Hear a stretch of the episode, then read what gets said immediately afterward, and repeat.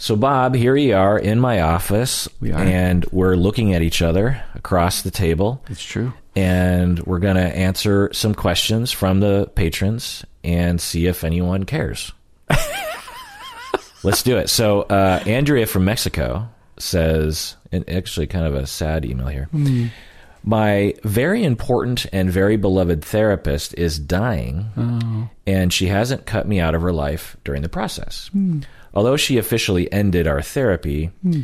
um, I'm, I'm very grateful that I'm still a part of her life. Hmm. But I don't know how to be there, what to say, and when to reach out. Mm-hmm.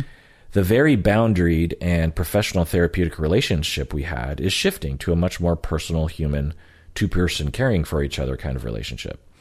I don't know how to manage any of this, and I'm very, very sad. I really don't want her to react to me for my sake because I am and will be okay. Bob, what do you think?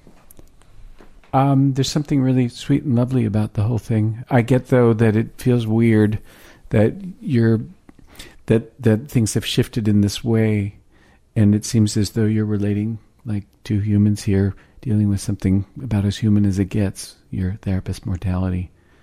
Um, I can I can understand the kind of the oddness of it in that you know you don't have um, a sort of a like a script for how this how this what your relationship is now. And it's probably be a bit bumpy for both of you at least a little bit. Bumpy is a bit strong i think actually. Just sort of like we don't know. We don't know. Right. and so i hope that you'll keep talking about it because you know to some degree they, she's still your therapist right? I mean you know like once I, I always think once i'm somebody's therapist i'm in my heart i'm always the therapist. So so my guess is there's probably room for that dynamic. And it's very clear to me that you care a great deal about your therapist and um, wish to be a source of comfort and support for her um, um, and wish to avoid being you know uh, a distraction for her while she's you know dying Yeah. um, and um, I, you know talk about it Yeah. that's what i would do Yeah. Um, to piggyback on that, what I'll say is do what feels right to you, Andrea. yeah If you want to reach out, reach out. Sounds like you do. And is that a song lyric? If you want to reach out, reach out. If you want to did I get Oh, it's Cat Stevens. cat stevens yeah Um, and also, I wouldn't worry about professional boundaries because that's over. Uh, your relationship as a therapist uh, client is is officially over. Although uh, ethically speaking, that's never really over. But the given the circumstances, uh, you know, she, your therapist doesn't care about losing her license at this point, right? and two uh, it, it it wouldn't happen anyway. Like if if you if something weird happened and you made a complaint uh, i cannot imagine the uh, you know state board or uh, a court of law saying that the therapist somehow harmed you you know in this process. So um, you know without knowing more details. Um, but at the very uh, least, that's not your responsibility.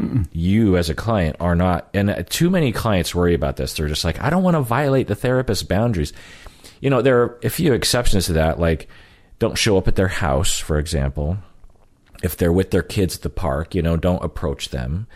Uh, if you're a client, you know, just just those kinds of things. But asking to hang out, you know, Andrea, if you're just like, oh, you know, I want, I want to, I'm, I was thinking about my therapist who is in hospice right now. I, I want to reach out, I, but I don't want to cross boundaries. You know, just reach out. The, the the other thing I'll say is from personal experience. I hadn't really thought about it till just now. Is I had a friend actually who I worked with at my very first therapy uh, job post grad, and he was in charge of the domestic violence um, program, and we would talk for hours and hours. You know, it was one of those things where in between clients we would just bop into each other's office. He he was uh, I don't know twenty years older than me or something, but I I just remember really bonding with him, and he uh, uh, late forties, early fifties, had some kind of lung disease that occurred very quickly, and he w-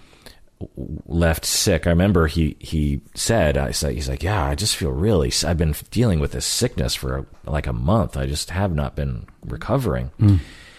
And then I heard that he uh, was uh, extremely sick and in the hospital and and might be dying. And so I called him because I wanted to reach out. You know, I had a question of just like, well, am I crossing some sort of boundary?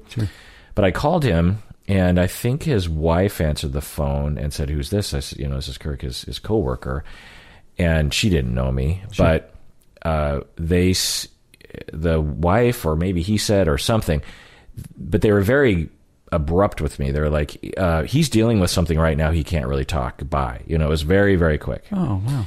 but totally get it. You know, he he could have been wheezing. He could have been Right. being transported from one room to Right. another. He could have been pre-surgery, post-surgery. Right. He could have been just not interested in talking to some you know coworker of her of his.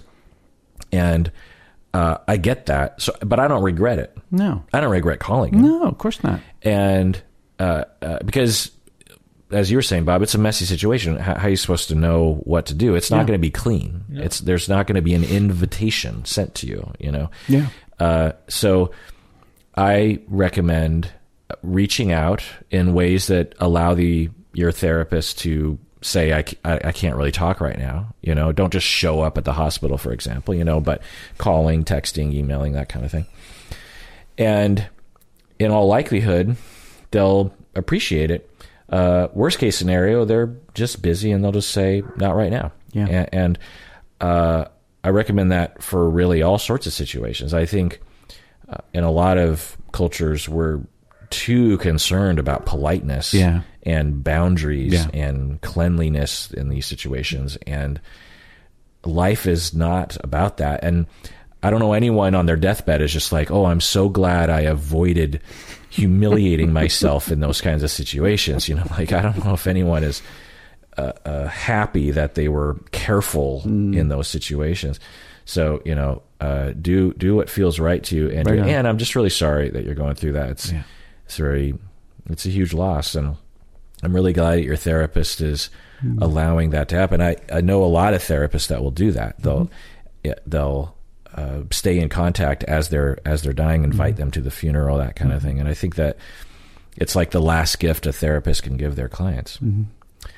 Listener Danny said she says, I was contacted by a social worker regarding getting therapy.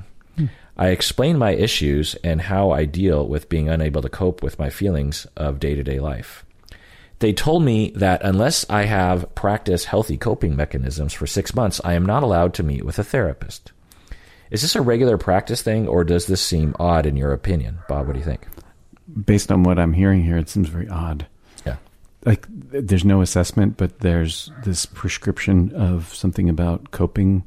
I, I sort of think that um, that would be a therapist wheelhouse. If somebody actually needs help coping, Right. you know, why not roll your sleeves up, pitch in, give a give some help. Yeah. um, I've done that many times. Um, so that seems rather odd. Now, if I heard this right, uh, this social worker called Danny up and basically to say, "I'm not going to be your therapist. You should do coping." Uh, it's, I say I was contacted by a social worker regarding getting therapy, explained my issues and how I deal with, uh, and then they told me that unless I have practiced healthy coping mechanisms for six months, I'm not allowed to meet with a therapist. Huh. Yeah, it's hard to imagine why a social worker would just call someone out of the blue, but uh, I'm assuming that There's Danny kind of- just connected with a social worker or something. Somehow, yeah. Yeah. So, you know, Danny, I don't know what you're going through. I don't know what country you're in. You know, Yeah. that, that can be a factor as well. But as you're saying it, as Bob was saying, yeah, this is 100% odd and unethical potentially. Uh, if you have a broken arm and you go to the ER and they're just like, come back to us after the after the bone has fixed itself, uh, that's essentially what this person is saying to you Yeah. uh, you know, six months of coping skills. That's why I'm calling a therapist. Right. You, you numbskull. You know Yeah. what I mean? Yeah. Uh, it's victim blaming. Uh, now, I don't know if it was some other kind of issue. Like some, sometimes there are, and I'm not this way, but there are uh, pr- practices that therapists will engage in where they'll be like, they'll detect say that you're an addict or something, you're, and you, you're not sober, Mm-hmm. and so they'll say you got you got to get sober. I will work with people like that because I think that therapy can help with sobriety in Yeah. you know efforts, and often. Uh, you know, substance use is due to traumas and whatnot, Yeah. and and and disconnection from humans. So, uh, but yeah, on the surface, uh, it sounds ridiculous. Sounds weird. Yeah. Uh, question for Bob from Soft Noodles, uh, annual patron Soft Noodles from Discord. She says, uh, I have a question for Bob. I am almost 25 and I have a fair dose of childhood trauma that has shaped me in some fundament, very fundamental ways. I'm going to therapy and doing my best to, to heal, but the idea that this is my life truly feels devastating to me at times. It feels unfair and cruel and sad that my symptoms are so constant and brutal. My trauma makes me miss out on a lot of the things that make life work, worth living, and sometimes I feel like there is no point and I want to give up. In my efforts to not give up and somehow embrace my life as it is, I have been thinking about how it feels like I'm in this ongoing grief process about all this. I wanted to ask Bob, do you grieve your childhood trauma and the impact it has had on your life? Are there things you do to make meaning out of all of it?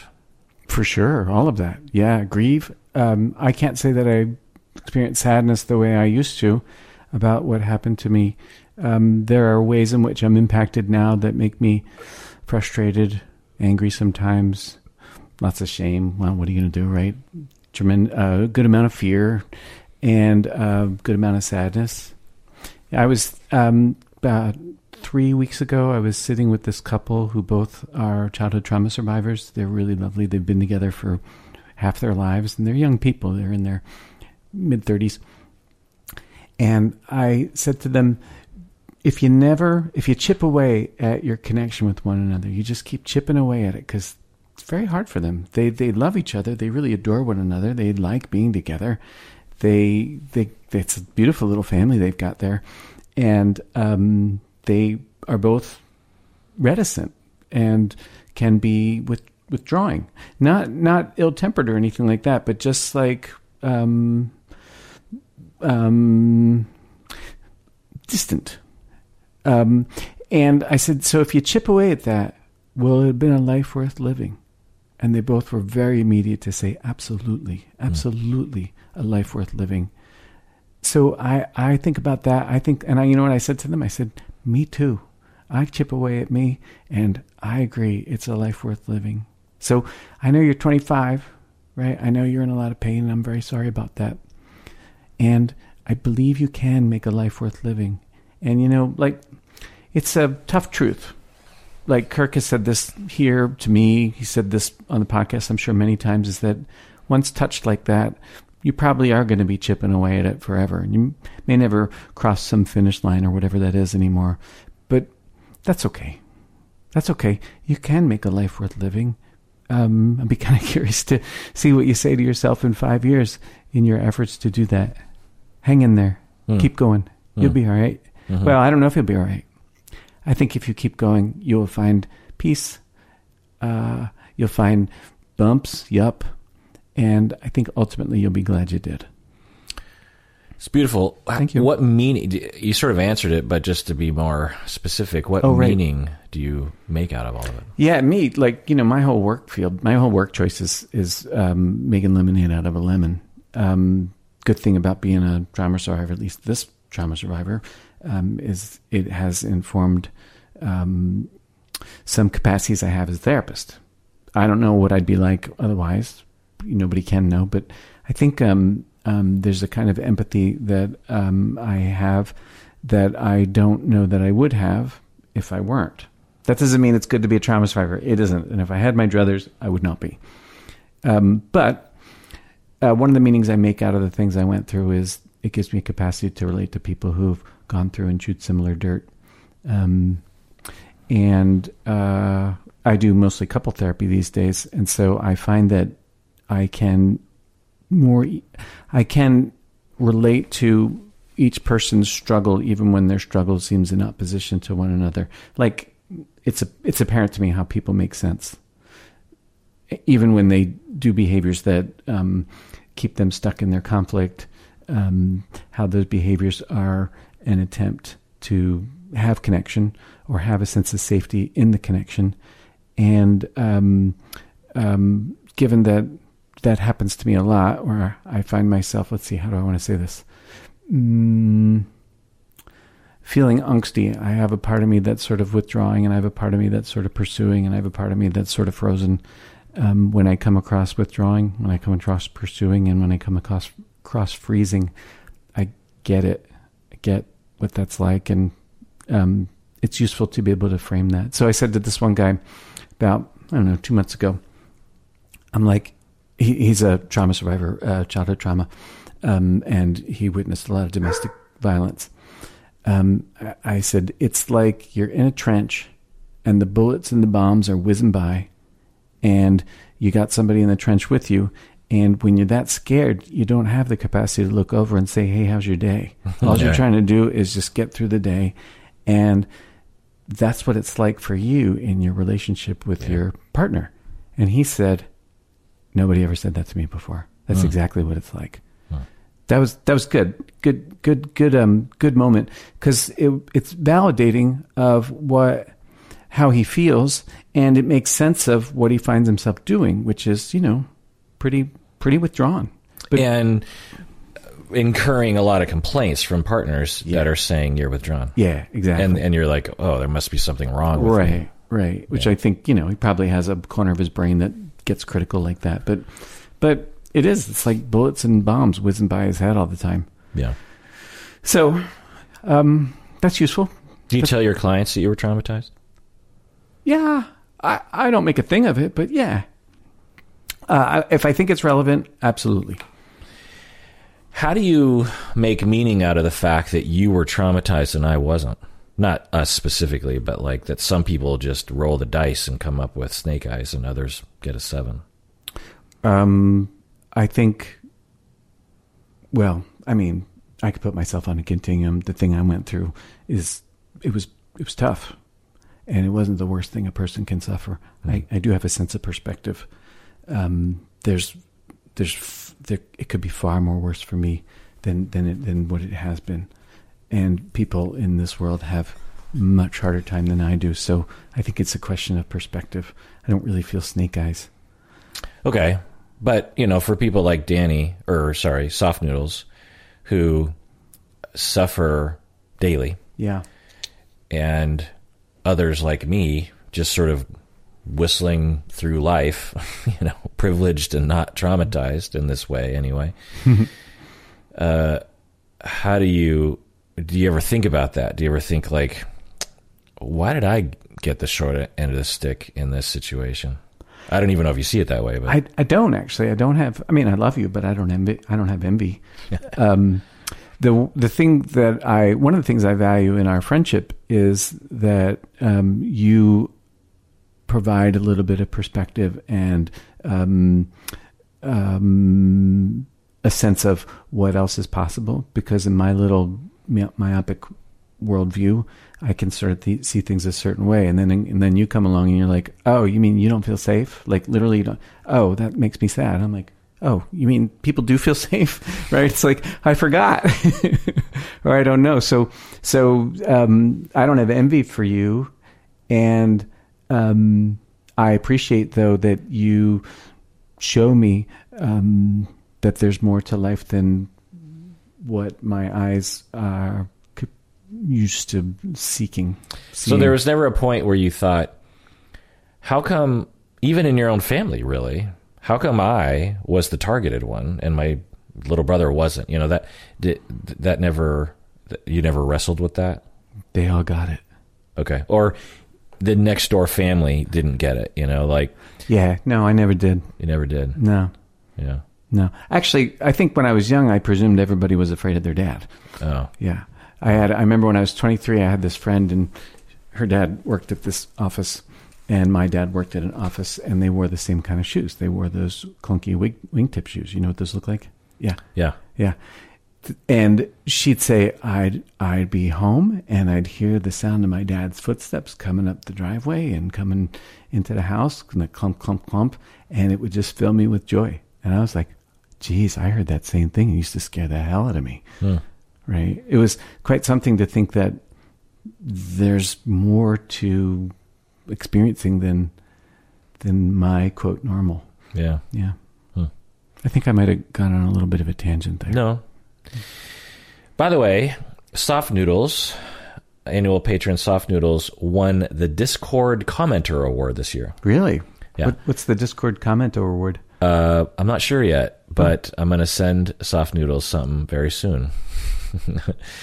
so, congratulations to Soft Noodles for uh, being nominated by the other Discord people as very kind and very active and very helpful Oh, um, and engaging nice. and again nice because you know online commenting isn't always Oh, nice no. Hang in there. yeah Keep yeah, going. hang in there patron cat from uh, ontario says when i cry my fiance seems to be at a loss and not comforting at all. Do i need to be a better communicating do i need to be better at communicating my needs? I have mm-hmm. trouble knowing my needs. Or mm-hmm. does this reveal his discomfort of being vulnerable in situations? What's a way to manage this? I have i have more of an avoidant attachment style. Mm. Evidently therapy has softened me a bit because i used to never cry mm. but i can't say i don't feel any less alone now that i am crying more. Bob what do you think I think that it might be that your partner is scared and um, doesn't know what to do and perhaps feels pressure to respond a certain way or maybe even has a sense of wishing to escape from something that is dangerous. I know it's not dangerous, but you know, bodies and all. Sometimes they'll respond that way. And perhaps um, doesn't see your relationship as a resource for him or her when you're having tears. Like just because you're having tears doesn't mean that they don't still have need.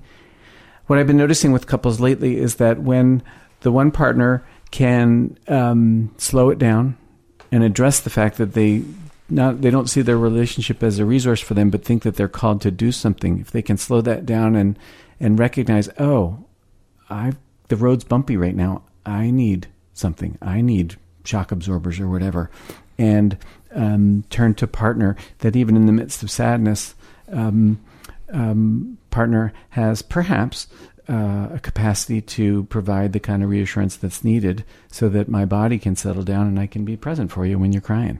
mm-hmm. Yeah. Yeah. So what I'll say in piggyback to that is get go to therapy. Uh, Yeah. Because that is a perfect place to be working on this sort of thing. Yeah. You know, if you're in couples therapy and you're crying and your fiance seems to not be helpful, one, the therapist might notice it too. You could just be like, I don't feel like he's being very helpful. This is like a, something that comes up, and then the therapist can turn to your fiance and say, "What's going on when you see your spouse crying like that?" Right. Uh, you say, "Do I need to be better at communicating my needs?" You know, maybe. Maybe. Uh, it, as Bob was saying, uh, crying is one thing, and you would hope that your spouse would attune to that and care. Uh, I mean, not care, ex- express caring. He probably does care Probably cares a lot. Yeah. uh, but maybe there are things you can say, like "I'm crying because of this," or "I'm not crying because of this." Uh, there's no threat here, and as Bob was saying, usually people are afraid of something, and say, "Does this reveal his discomfort uh, of being in vulnerable situations?" Probably. Yeah. Uh, what's a way to manage this? Um, you know, I just I think Bob answered that Yeah. question. Uh, okay, F- uh, listener Madison says, "I'm a junior in high school taking a college psychology class. What was your favorite topic to learn when you were in college?" Bob, what do you think? Oh, I think college was wasted on me.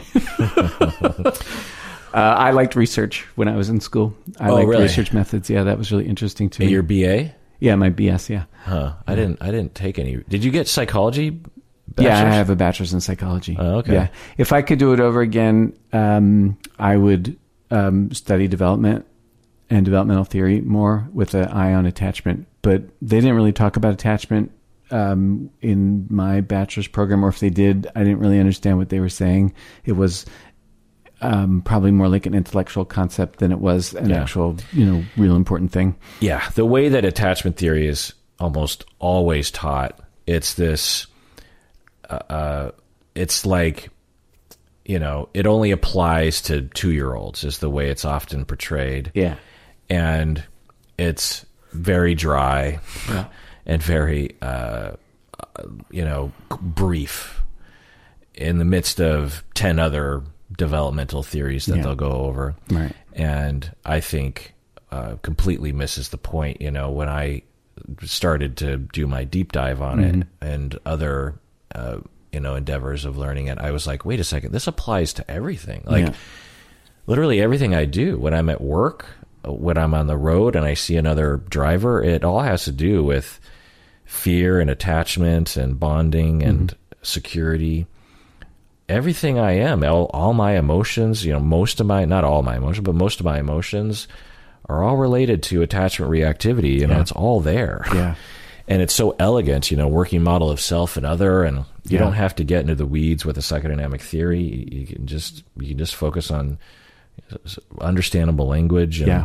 understandable mechanisms of development and, Yep. and neuronal development. Anyway, uh, so that was in your bachelor's. What about in your master's? In masters, what did I like? Favorite class? Favorite class, masters. Ooh, ethics was cool. Um, um, um, group therapy. That was that was tough. Who'd That you have? Uh, Sandra Wood. Sandra Okay. Wood. Yeah. Um, oh, oh. Um, Dan Kelleher taught a class, but I don't remember what it was called. But it had it was more transpersonal. I think it was sort of transpersonal, but I, I couldn't even tell you what that class was. I just dig him, and that was a good class. I have to go look it up. Sex was kind of cool. Yeah. Um, We were in that class human, together. yeah, we were human sexuality. That was kind of cool. Um, You didn't like that uh, development class that we took where we wrote the myth? Weren't you in that class? oh, with me? I was. yeah, I um, because that was a weird class. that was a weird class. We I- we read Irvin. Um, yeah, uh, John Irving. John Irving. Prayer for Owen Meany. I had Yeah. already read it three times, so I didn't have to. yeah, Yeah, I I don't know if I've ever admitted this, but I didn't really read that book yeah. because it's I, I read so slow, and it's it's you know it's a full novel. It's a big one. Yeah, it's like you know three fifty pages kind of a thing, and yeah. I think I like got I don't know fifty pages in, and I was just like, Ugh, Yeah. Like really, I have to read this whole thing, Yeah. you know, because usually when you're assigned reading, it's uh, a lot of reading, but it's not like 350 pages of dense material. Yeah. you know what I mean. No. Anyway, uh, I've since seen a play of the Prayer of Oh, yeah. at Book-It Theater. Actually, it was just the Christmas Yeah. scene, uh, which is a famous little bit in the book. And I thought that the person that they picked to play Owen Meany did not fit the bill because the picture in your head of who Owen Meany was was just was very almost like maybe there's no human that could actually play that character. Yeah. Um, but anyway, my favorite Yeah. bachelor's class, um, I don't know. I mean, I remember a lot of it. I, I, I went, I was started engineering and took, you know, chemistry and math and physics and all that kind of stuff. And, um, you know, liked it actually. The math class was really dry. Mm-hmm. We had a, a TA who was a terrible teacher. Uh, but what are you going to do? Yeah, right. And then I switched to business because I didn't know what else to choose, and I, Right. I just I, I wanted something that was applicable after graduation, and it was. You know, I, I'm I'm in business now. You know. And I took a lot of accounting and finance and mm-hmm. economics and mm-hmm. marketing. I liked the marketing side. But my favorite classes in um, in my bachelor's degree were probably my music class. So with all my elective electives, I, and there were a fair amount with a mm-hmm. liberal art or was, as a business degree. But anyway, there were a fair amount of. I remember there were two full quarters of music classes. I saved up all of my electives for my last couple quarters, Wow. and I took two full loads of just music courses. That's awesome. Yeah. And one of the classes was composition. And I sat in a small circle with three or four other students, and we just like talked about how to write songs. That's cool. And I was completely a fish out of water because everyone was was classical and classically trained. You know, these are all music majors who are training about to be conductors right. and stuff, and you know, to be like pianists at the in the symphony. And yeah. and I'm just here with my acoustic guitar, and I'm not even particularly good at acoustic guitar, and uh, I'm writing songs and having to transcribe it by hand. You know, this is before computers. So I'm transcribing all my music by. I have to like pick it out and figure out is that okay? That's an A, and is that a dotted quarter? I don't even know. Yeah. You know, I did write it all out because which is so stupid. It's like, can't you just evaluate a song? Can't I just play it for you? Because that's what I would end up, you know, doing. And the right. teacher, I just remember he'd just be rolling his eyes, like, why is this guy in my class? Oh, that's yeah. It wasn't very accepting. Let's just put it that way. That sucks. At the time, they they looked down at jazz. You know, the uh, this is early '90s, so jazz jazz was considered like the new kid on the block that was not real music. You know what I mean? Snobs. Yeah. Oh yeah. Oh my God, Bob. You do. I mean, have you? Do you know the snobbery that it is in? Have you seen Whiplash? The movie Whiplash. I I know that story. I didn't watch that film. It that's an extreme version of it, but that's a manifestation, and that is jazz, and even jazz in school can can be extremely elitist. Mm-hmm. Yeah, it's it it's um, you know, I don't know what why it, it it start you know why it ended up that way, but um, there's so much snobbery in these music departments and competition and lack of mutual support and uh, my impression is that there's so few paying jobs. Yeah. And there's not a lot of money to be made nope. that like you you have to f- scrap and fight and yeah. compete, compete. And, and, and push people aside as you get to the prize. Nah. And uh, yeah. And I think it's just a culture of that as well. Yeah. It just it, there's just a like the way that there's a culture. I don't know if it's still that way in the medis, medical field yeah. where when you're starting out, you, you get weeded out, right. or when you're at residency, you're, they work you 24 seven, literally, right. mm. because well, that's what we did when we. And even the research shows that those kinds of practices actually cause more accidents and more death to patients, yeah. like science has proven. Yeah. 20 hour shifts are bad for everyone. So stop it. and yet they keep doing it. Mm-hmm. At least that's my take on my understanding Pretty the research. they still do it. Yeah. But, it, but it's a cultural manifestation. It's just like, well, this is what you do. This is what you do. Yeah. The way that like high school start at 7.30, even though the research says like that's just not humane.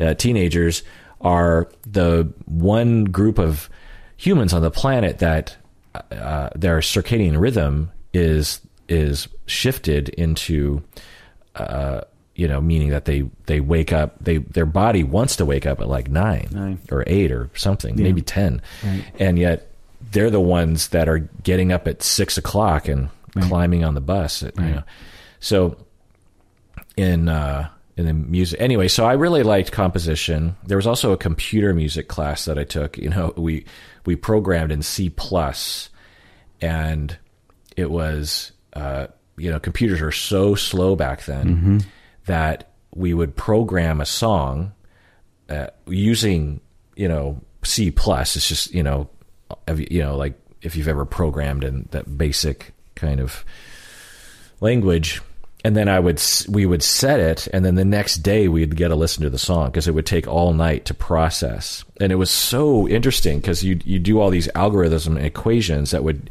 change figures. So you're literally uh, typing in math equations to create the the sound wave. Um, you're not like saying play A, B, and C. You would have to dial in the exact hertz of A, B, and C, and in and the um, the harmonics in that, like everything. It was very wow. um, advanced, really, yeah. and uh, I learned a lot about music and computers yeah. during that that. Um, and there were some classmates of mine that were just geniuses. I mean, because I basically created this song that was this wispy kind of musical, you know, five minute thing. Like it wasn't really a song. It was more like sound effects in a way, you know, like wee. but this one guy created like a full on song with like chords and a beat and in algorithm form. And I wow. just thought like, how did you do that? Trippy. Um, I liked chemistry. I liked astronomy. Really? Yeah, mm-hmm. yeah. I, I, I, in high school, I took uh, with my electives, I took advanced chemistry just for fun, just for fun, and physics. I didn't have to take it, but wow. I, I liked it. Yeah, good for you. it's fun. I think chemistry and physics I find to be extremely interesting. I um, I think I've talked about this podcast before, but there was a, a day when I would buy physics and chemistry textbooks from like Goodwill, and I would just read them while I ate breakfast you know the way people read yeah, like a the newspaper, newspaper or something. I'm, I'm, I'm just reading a textbook on on chemistry or something. right know? on. And, and and to this day in YouTube, there's all these really great YouTube channels where they will uh, talk about the newest research from you know dark matter or you know superclusters of galaxies, and I'll just sit there for 45 minutes and just watch this dude talk about uh, those kinds of things. Do you are you interested in that kind of stuff? Seems like you would I'd be. say casually, I'm interested in that sort of thing, like astronomy yeah. and yeah, yeah, yeah, yeah, but not as much as me. Uh, no, no, no, definitely not. Yeah. Plus, YouTube is that's what I use when I when I figure out how to plumb. YouTube for me, I in the last few years, like it's become my main entertainment. Yeah, you don't watch TV, you watch YouTube. Yeah, yeah. I mean, I do watch TV, but if I'm just kind of chilling at night, you know, yeah. Stacy goes to bed before I do, and so I'll, I'll just I'll just I I watched what did I watch yesterday? I watched a guy make a, a at home. He made a TV projector, a 4K projector. He made one. He made one. You can't make those. You have to go to Sony.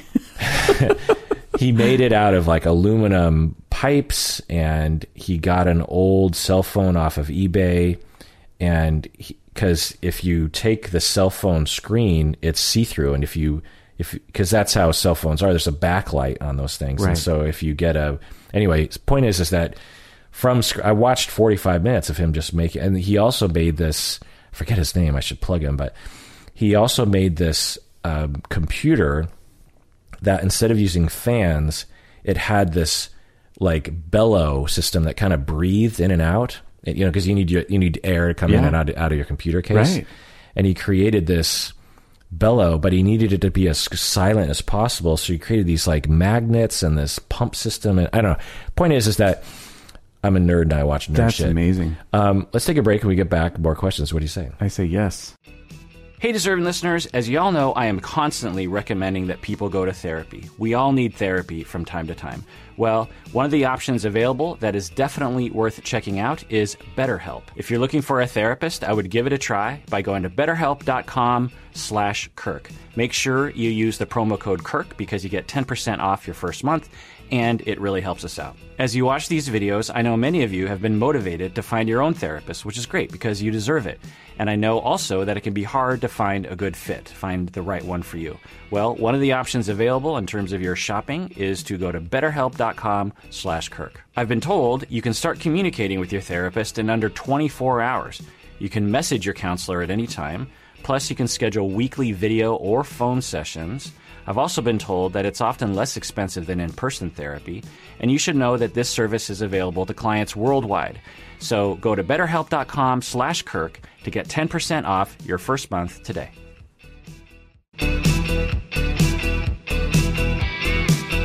All right, we're back from the break. So I thought we'd do an OPP, which is an old patron praise. These people became patrons way back when, and I like to highlight them for sticking around through thick and thin. Right on. You know, being not just patrons, but patrons for a long period of time. Because you know that's that's the whole model. Is like when you become a patron, you support for you know, um, however long it makes sense to to to to you know, like I, I will give money to podcasts and. Uh, it feels good to feel like I'm helping them continue like yeah you know forever kind of a thing yeah But anyway, so these people became patrons back in January of 2019, Wow. so almost three years ago, Yeah.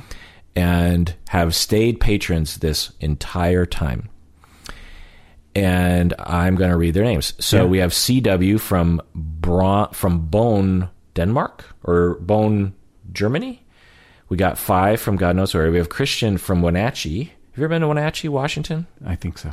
Yeah, it's it's you drive through it on your way to Chelan. If you've been to Chelan, you've Yeah. been to Wenatchee. Yeah. Um, I have family from out there, from um, from Yakima and Wapato. So Wenatchee is true to my heart. We have a, Sh- a Sheely from God knows where. We have Hannah from Sweden, and we have Bob Gettle. Ooh. Did you know that you became a patron in 20 of 19? Oh, I thought it was earlier than that. No kidding. yeah, I'm still a patron, guys. yeah. You're an, and now. you're an annual patron. I'm an annual patron. Yeah, and we got Autumn, who's also an Autumn pa- uh, annual patron. And Autumn, we've communicated with before. We got Rich from God knows where. We have Susan. We have Mary Ellen, who was an annual patron from New Jersey. I've interacted with Mary Ellen. We got Angie from Tallahassee. Uh, Carlin from Toronto. Kimberly from Boise. Uh, did you know Boise is the new like hip place that everyone's moving to? I I think I knew that. Have you been to Boise? Idaho. No, I don't even know if I'm pronouncing it right, but I think I am. Uh, I'm just amazed that Boise, because to me, uh, you know, no offense to Boise people, but at least the last time I was there, I was just like, yeah, it's a fine rural town in the middle of nowhere, but apparently it's like the new hip place that all the young millennials are moving to. They They're moving be. from California Wow. to Boise, you know, because uh, house prices are lower, da da da. Anyway. Yeah. Uh, Jessica from Troy, Ohio. Tara from God knows where. Phil from Seattle, Hey, Phil. Patron. Ellie from God knows where. And we also got Tomcat, who is another Discord person from Australia. So uh, they became a patron back then. We have Rebecca. We have uh, we have actually someone else that I can't say for ethical reasons. we have Allison from Georgia. We have Annette, who's an annual patron from Connecticut. We have a lot of patrons who sign up in January 2019. I wonder what was happening then. Very popular. Uh, Marita from Illinois, Benjamin from God knows where, Anne from Nevada, Jessica from Minnesota, Lakeville, Minnesota, Claire from God knows where, Jesse from Jackson, Tennessee, Carolyn uh, P Tech, Pete from Burbank, California, Ashley from Texas, Pamela from God knows where, Siamac from California, Lakeside, and Brianna from Seattle. So that is a long list. That's a long. That's the longest one I've seen. I think it, it might be the longest list. Although coming up when I'm I'm sort of scrolling down Yeah. in March of 2019 is when the attachment deep dive came out, Ah. and so there's a huge list of people in in March of 2019 that became patrons and have and have remained patrons. But anyway, Right on. so thank you all for being a patron and also just sticking around all this time because you know that means a lot to me and Bob. So let's read another email here after I make sure that I organize my thing here. Uh, uh, patron Cotty Wample, who is also a Discord guardian. Uh, she says, My fiance and I play mixed doubles pick, pickleball. Have you ever played pickleball Yeah. before? Mm-hmm. And my neighbor had a pickleball court, so I played a fair amount of pickleball when I was a kid. My fiance and I play mixed doubles pickleball at public courts, and I almost always have male opponents come up to me after the games who say, I have some advice for you. My partner and I have similar abilities on the court, yet he rarely, if ever, has had other males coming up to him give to give him advice. I have never had a woman offer advice unless I asked for it. I mm-hmm. found I found this sexist, sexist, but was curious about the psychology behind men giving unsolicited advice to women. What do you think? What do they want out of this interaction? Appreciation, superiority? Bob, what do you think? I. That's a great question. I think it's like an ego thing, right? I, Yeah. I, I don't know. Maybe they want to think they did a good thing, or maybe they do want appreciation or adoration, or maybe they like the validation that they give themselves by offering good advice or something. Um, there's definitely cultural thing, you know, the mansplaining. Yeah. that that we do. I think it comes down to this uh, orientation to life that when men in certain contexts, and really this is, you could apply this to women in certain contexts too, but I'll stick with men for now, which are much more prevalent than for women. That for some men, when they see people doing things that are making mistakes or they're struggling with something, there's this orientation that uh, men in general will take, which is, oh, I need to help with that. Yeah. Whereas, uh, like if I'm driving through Boise, for example, or walking, and I see someone lost, I don't, I don't have an orientation to help that person because I don't know where I am either. But if I'm in Seattle, I used to live downtown, down by the Space Needle, and mm-hmm. there were a lot of tourists, and I would see people literally walking on the street with that tourist map. You- Have you Oh, seen yeah. that tourist map that Well, they give out? Yeah. it's sort of a cartoony map Yeah. and I would see people having it unfolded and they'd just be looking around and I'd be just walking to work. And so I would walk up to them and say, Hey, can I help you? Because I usually could. Mm-hmm. And because the cartoon map wasn't extremely helpful. You know what I mean? It was hard to orient yourself. And I'd be like, okay, you go down here. Right. And so I was oriented in a way that was, it's sort of my job to help, right? Um, so I think that for men in, in a non misogynistic, sexist way, you know, you have a plumber, regardless of gender, and they walk by someone who's trying to do plumbing, then they just think, oh, well, I should help it. You know, that, that, that's, it's, it's courteous. It's the right thing to do. It's moral when someone is struggling. Um, now, you have to have other factors in there, Wample, I think, to uh, result in what you've experienced because they're not reaching out to your husband or your partner, your fiance. Um, and that is that when women are making mistakes, uh, so so there's a lot of messages that could be at play. All of them could be at play. One, you don't correct men. Men don't correct men in general because there's a competition problem, and you might feel like you're hurting their ego. You know, a, a man would know another man would maybe take issue with being given unsolicited advice. Yeah. Whereas women, you know, men are taught that women are incompetent and and know they're incompetent and know that they uh, should receive advice. And women are, you know, men are socialized to believe that women are not really a competition. You're not really in competition with men, with women, because they're they're lesser. You know what I mean? Uh, another uh, message that men are given is that you're supposed to dominate women, and it, to do this is to you know even just to be in that mindset of you know I'm playing against this man and this woman, and there's a woman. You know, one of the things you might take note of, Cotty Wample, is when you beat them, do they give you more advice? Because are they trying to make up for the fact that you beat them or something? Uh, another thing that's at play is men are taught they're supposed to sexually dominate women, and you can't do that unless you interact with them. and so this could be like some, uh, you know, foray into that area where they, they, they just feel like they need to sexually dominate you and, or they, they want to sexually dominate you or, you know, something like that. Uh, so yeah, um, appreciation as well. You know, they're just looking to, to be helpful or something. But, um, yeah, it's, uh, it, it- it's awful. You know, I, it'd be fine if someone offers help, but like with me, I, as an Asian person, white people from a certain place in our culture will walk up to me and you know and say, "What are you?" or "Where are you from?" or hmm. "Where are your parents from?" and and it's like the act is not horrible. You know, there's curious, but when you add up Yeah. all the fucking white people in my life, Yeah, right. particularly as I step outside Seattle or the West Coast mm-hmm. and ask me like, you know, they look at my eyes and my skin tone and they're like, "Where are you from?" It it all adds up to racism Yeah. and xenophobia and a particular brand of it, which is that if you're Asian, you're foreign and you're a stranger, you're like this weird elf that like emerged from space or something. It's like we're fucking humans that, Yeah. that emigrated like you fuckers did. You know what I mean? Like Yeah. it's not any different than you.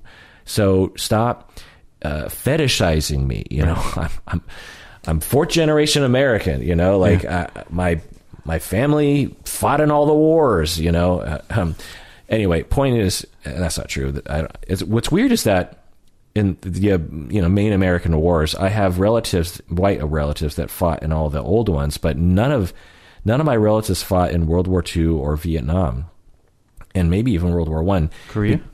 uh, and not Korea because the well Korea there wasn't as much of a of a draft as there was with Vietnam, right? I think so. Yeah. Yeah, I think I think Korea was a lot of just uh, career army people, Marines and stuff. But uh, the draft would be the problem, you know, would be the thing, Right. and the joining. And my uh, the men in my family were aged just perfectly to avoid all those wars. Oh. You know, like my grandfather was, I think, in his 30s during World War II, and my dad was uh, in his 20s, married with kids Yeah. during Vietnam, which would which negated you Yeah. from from selective service, right? Right. Select service, selective service. Selective service, correct. Anyway, but the uh, you know the Revolution, American Revolution, the Civil War, all those I have relatives in. Um, so stop asking me where the fuck I'm from. I'm from here. Um, so you know, on behalf of men, uh, Cotty Wample, I deeply apologize for Me too. for our uh, gender. We're j- idiots. You know, it's just stupid. Like You know what? I really like though that they're writing in and asking this question. It's a good reminder, and it's also good that we keep talking about it, so that we don't, so that we have a possibility of waking up or staying awake. yeah. Yeah. Patron Lenny, she says, I worry constantly about the people around me. Hmm. It prevents me from falling asleep most nights and being mentally present throughout the day. Hmm. My own life is very stable and calm, though. Most of my stress comes from thinking about others. I'm truly and deeply distressed most of the time thinking about others. Hmm. I also find myself hiding my needs or thoughts from people so as to avoid triggering these other people. Hmm. I feel like a different person with everyone as I adjust myself to be what I think they need. Hmm. And I got I get a lot of feedback from everyone saying how wonderful of a friend I am. It is seen as such a good trait by everyone I know, but I sometimes feel like I'm drowning. My therapist says I need to focus on my own thoughts and feelings, but a lot of the time when I look inside, all I see are other people's thoughts and feelings. She also suggested staying out of other people's problems, but it's so difficult for me when I keep seeing them. Bob, what do you think? Yeah. Um, I like. I, I, don't. I'm not saying it's easy, but I think your therapist is probably telling you uh, good stuff to do. Um, perhaps um, uh, your focus on how you feel and what you want. That that's actually the chief focus in my own personal therapy. Um, so there's a possibility that that's the case.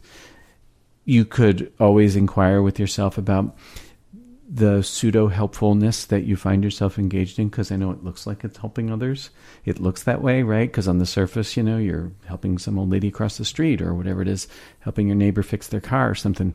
Um, but really, what you're doing is something for you. And whatever that something for you is that you're doing is hiding out in the shadows. Like that scene from The Wizard of Oz, you know, where Dorothy and the gang are standing in front of the big booming voice with the smoke and the flames and the whole thing. And, and they're all quaking. They're all scared to death. And then the dog runs over and it pulls this curtain aside. Toto pulls the curtain aside. And you see this kind of vulnerable little guy back there who does not want to be seen. And what does he do? He pulls the curtain shut and he says, Pay no attention to that man behind the curtain. And turns out that's the wizard. Mm-hmm. Like that's the actual guy. And you get to meet him. And, you know, he's a nice guy. He has no power, right? He probably a little bit nervous. He's certainly not the big booming voice that he was before. Um, so perhaps there's some wizard inside you that does not want to step out from behind the curtain and be known and seen. And if you want, there's a possibility that with whether you know the answer to what do I want or how do I feel right now is irrelevant. The question is important, and continuing to ask the question is important. And uh, my sense is that you'll discover something that in the worry about everybody else is something deep inside you that has need and deserves your attention. Mm-hmm. Yeah, beautiful. Thank you. The only thing I'll add is I, I did a recent deep dive on codependency, and I would listen to that. There's also possible. Well, no, it sounds it sounds classic codependent to me in that uh, the. I, so I recently did a deep dive on codependency, uh, Bob. Um, let me ask you a question. Sure. So when you hear people using the word codependent in our field, even they'll be like, "Oh my God, my client's co- so codependent." What do you think they mean by that? Um, I think they mean like like what this person wrote in to say. Okay, I- I which which is what? Which are the qualities of what? Um, um, being self sort of um, um, problematically selfless and focusing on the other person's need or want. Okay. All right. Well, that's actually the uh, definition of codependency in you know in essence, sort of. Yeah. But a lot of times, what I hear people using uh, on the internet anyway, and and among colleagues, is most of the time they're using codependent as a synonym for dependence, for for overly relationally dependent. Yeah. Because you know the word codependent came from addictions. It came from Right. you are the co-pilot in someone's alcoholism. Right. You're not dependent on the person with alcoholism. You're just you're the, someone's dependent on alcohol, and you're the co-alcoholic. In fact, that's the that's the original term was co-alcoholic, but they wanted to expand it to other substances. So they said, well, we can't say alcoholic anymore. We have to say chemically dependent, and so the the co-alcoholic we have to change to co co-chemically dependent, but that's too long. So we say codependent. Yeah. But dependent personality disorder is, uh, you know, a label for people who are dependent on humans, not not a substance. A very a different, very different thing. Yeah. You know, uh, a, a dependent person is someone essentially that is stuck at the age of like four, where they feel like they can't do anything on their own, and they're terrified, as they should be at four, but not at you know thirty five. yeah. Um, whereas a codependent person is someone like this who is completely f- obsessed with other people's problems, and when they stop and th- focus on themselves, they don't see anything. Yeah. Uh, so it's a defense to focus on other people's problems. It's Yes. a compulsion. It's a need. Yeah. And that is the essence of codependency. And I, in my deep dive, I, I, I frame it as a personality disorder because it's based on schemas, you know? Yeah. And I differentiate it from all these things. Anyway, so I would, I would listen to that, that whole deep dive. I'm going to do a follow up, Lenny. Um, and I, maybe I should have saved this for that because I, I asked people to email in about codependency and I, I was going to kind of review that. But the the cure is the cure for like any other personality disorder, which is to build awareness of your relational traumas and your impulses that shoot you in the foot, and and two corrective experiences to make you feel safe enough to focus on yourself Yeah. and and because until you feel safe enough to focus on the self, you will compulsively and defensively focus on others because it distracts you and and it makes you feel like you're worth you're worth something. You know, your entire as a codependent person, one of the common schemas is my only worth. In fact, you have said this before. My only worth is how useful I am to other people. Yeah. And so when I talk about codependency, does it? Because I can imagine it going either way. Do you resonate with it at all? Yeah. How so? Well, I am a utility or so. I have been thinking for many, many years, and um, um, there's an absence of awareness of how I feel and what I want, and um, a lot of my efforts these days in my own growth and development are just paying attention to that. So, like last week, I actually realized I was lonely. I had never noticed that before. Hmm. And the way my loneliness was showing up was in irritation. And it was really fascinating to actually go slow enough to see that, oh, I'm lonely. I want something. As opposed to, why is Colleen blah, blah, blah, blah, blah, blah, blah, you know, whatever. It's like, well, yeah, what, what, what's the beef, you know? Well, actually, it's that I'm, I miss her. I'm lonely. Interesting. Yeah. It was actually really cool. That was a good insight for me. And it was because of your growth that you could stop and pay attention to stuff. In the past, you would have distracted yourself by doing what? um, focusing on her behavior and either being uh, attempting to be useful or being annoyed that I that she was not quote changing the way that she should. You know. Do you ever micromanage? Is that what you're kind of? Oh, yeah, like the the mansplaining with the pickleball. Ugh, it's embarrassing. I can be that way. Of course, I can be that way. But I, I With Colleen. Yeah. about how she what like what do you try to micromanage? like last night she was putting her computer together we had been out of town she took the computer with she came back home she was just assembling it and i'm standing there i walk in the room she's busy and she hits a snag and she starts fiddling around and i start saying well how about this and what about that and blah blah blah she did not ask for any help and at some point i said to her I'm just the third wheel here. you don't need any help. Let me know if you do. But I'm just gonna vamoose right now. And she figured it out because she didn't need any help. And Yeah, you know, right. yeah. There's nothing wrong with being helpful, No, but helpful's great. But but at at the cost of you and also the compulsion to Yeah. help can be annoying to other people. It's not real help. It's pseudo help. Yeah. It's fake help. It's like not real help. I need to help. You will let me help. Mm-hmm. Yeah. You better let me help. oh my God. I've had that one with her. I told you the burrito story, right? I don't think so. Oh, this is many years ago. 10 years ago. We're sitting on uh it's uh it's a Sunday. Colleen's working at the bank still. She'd been there for her whole career and she's being mistreated by her boss, this jerky privileged white guy.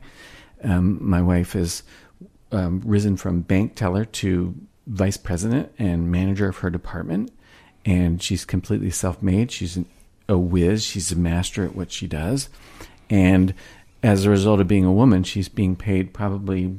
25% less than a colleague who's a man who's on her same, you know, whatever level in the hierarchy is. Oh my God. And she has th- three jobs. She actually literally has three jobs. That guy is just the one. And she has three jobs. And her boss is mistreating her. And me being a great therapist is like I've told her many times, well, here's what you got to do. Here's what you got to do. Here's what you got to do. Not really recognize what's going on. So there's this Sunday when she's complaining about her jerky boss again. And I can feel myself coming unglued. I'm getting so angry because, you know, I've given her very good advice. I've given very good advice about what she should do. oh, you're coming unglued at Colleen. at Colleen. you're like upset that she didn't Yeah. do what you She's told her to doing do. what I told her to do. Right. And I know what's going to happen is like I'm going to get really angry and we're going to have a fight and I don't want to do that. And it's burrito day. We're happen to be we eat a lot in bed, so she's and finished- just to put a fine point on it, the sentence that's running through your head is, "I love her. That's why I'm so worked up about it. yeah. I'm trying to help." I'm just trying to help, and you're not doing what I told you to do. Right. But the, however but many the, times but the driving fuel is, is um, what exactly? is who am I if I can't help? Yeah. If you don't, if you don't let me help, Yeah. If you don't, yeah, by if you don't accept my, my, help, by taking my good advice, like I'm going to decide what the help ought to be. then what am I? What am I? I'm nothing. That's what I said to her. Instead of coming unglued, I left the room and I washed the burrito plates, which have that stinky film, sticky film on it. So, you know, there's hard to get clean. So it took me a couple minutes and I came back in the bedroom. I'm standing at the foot of the bed. I know I don't want to pop, but I don't know what I'm going to do. And I suddenly started to cry. And I look at her and I say, Is it okay if I don't fix it?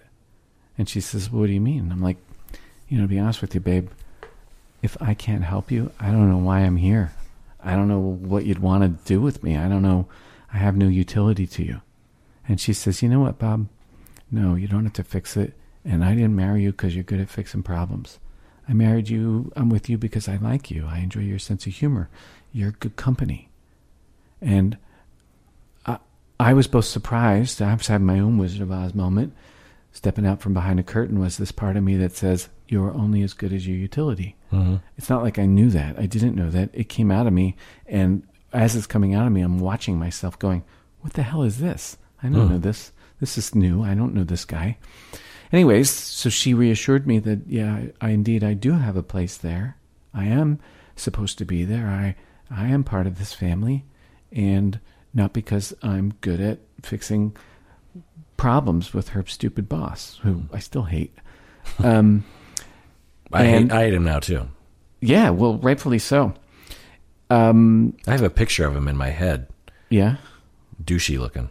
Is he short? No, Oh, he was tall, oh, yeah. slick back hair, Gordon Mhm. Gekko. Oh, that would be gross. Yeah, no, this guy wasn't that slick, but he was still kind of. I don't. No, I, I hate him. Yeah, Anyways, um, uh, she could have bitched about that job for three hours a day for the next month, and I would not have cared. I would have just sat there, nodding my head, saying, "I know he's a big jerk. Boy, you're being mistreated. Ugh, I don't know how you put up with it." And all the stuff that is all she really needs right. which is just my ear, my care, my interest, my curiosity, not my solution. Mhm. And and indeed, I wasn't even trying to solve her problem. It was my problem Mhm. of what am I? What am I? What am I? That's so interesting. Yeah, when I was doing the deep dive on, and I'm glad you had that uh, healing moment, Thank you. and I'm really glad that she responded responded perfectly. She did, didn't she? by the way. Um, that when I was doing the deep dive on codependency, I did not think of you. Um, I actually developed as I, I was thinking of all the other people. I don't know why, you know, as as I was talking, you know, just five minutes ago, and I was like, actually, you've talked about this before, but um, it's interesting that. Uh, anyway, so I, I developed three different types of codependency. There's, there's the sort of classic, which I, I, I called the helpful codependent, which I think you qualify for. Yeah. The second type was the controlling codependent, who you know when the same driver driving force is there, but instead of being like I'm helping, you will accept my help. Yeah. It's I'm just going to control you. I'm just going to intimidate you into uh, doing what I Didn't say I say, oh, that's because I'm gonna I'm gonna I'm gonna force you to do certain things because I know what's best for you. Kind of thing. right. And then the third type was a assimilating, or what did I call it? Uh, oh, I called it a chameleon codependent, where you will just become like the person in their problem Uh-huh. Uh, as a way of trying to quote unquote manage it or focus on it and you know. So the chameleon is more passive and and less sure of themselves. The controlling person is extremely sure of themselves. The helper is superior but not arrogant and you know not not a jerk about it not controlling about it. Yeah. Uh, do you ever dip into controlling or Oh, I'm all three. at some time. I'm probably the helper one more than any of the others, but I can be all the others too. how so how so Um, I, I can ha- I have a controlling impulse, and I can sometimes be pushy and insistent. I'd say it comes up most in my marriage. Doesn't really come up in other parts of my life. In other parts of my life, I'm I'm more apt to be a chameleon. Tell let's break it down so the controlling give what's an example of so oh. because I, I think it's extremely important because there's controlling behavior and then there's controlling codependent behavior which is again driven by that deep need to be helpful and Yeah. to solve someone else's problems Right. because for my hypothesis was that codependents only feel safe, only feel worthy and connected to someone really, or worthy of connection. You know, there, there's this prediction that goes on inside the the soul, which is if I am solving this other person's problem, then I am safe. I will feel safe. They will love me. They will need me. It will be connected. Yeah. And whatever problem, I think another aspect to it is whatever, you know, if I don't fix that problem in that other person, they will become too distracted by that problem and they won't be there to love me. You know, they, they'll be too stressed out Oh, to, yeah. to pay attention to Yep, me. yep, I, I need to solve their problem so they, they can be relaxed enough to actually pay attention to me. Right. Um, so when you were controlling, like as an example, was it driven by that? You know, I might it might be that I feel a sense of controlling more than I do whatever a Exhibit it. controlling person does. Like yesterday, she's loading up the car. She's putting a computer day yesterday. She's putting the computer screens in, and she says to me, "How do I move this seat?" Because it was my car. I'm like, I tell her how to move the seat, and she's like, I don't. oh, I'll just do it this other way. So I go around the car and I move the seat, and she's like, Bob, you're in the way. I'm like, okay, all right.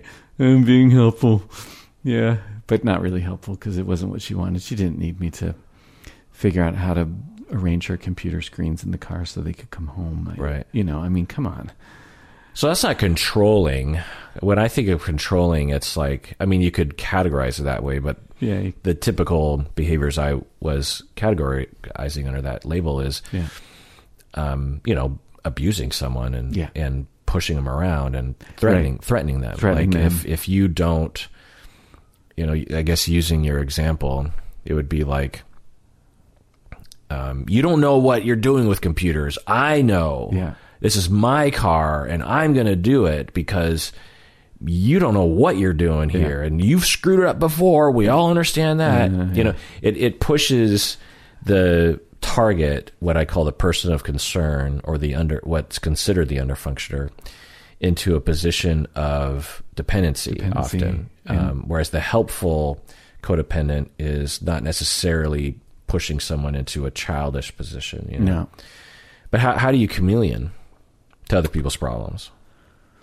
I think of one relationship where you might go to in your head. Yeah. yeah.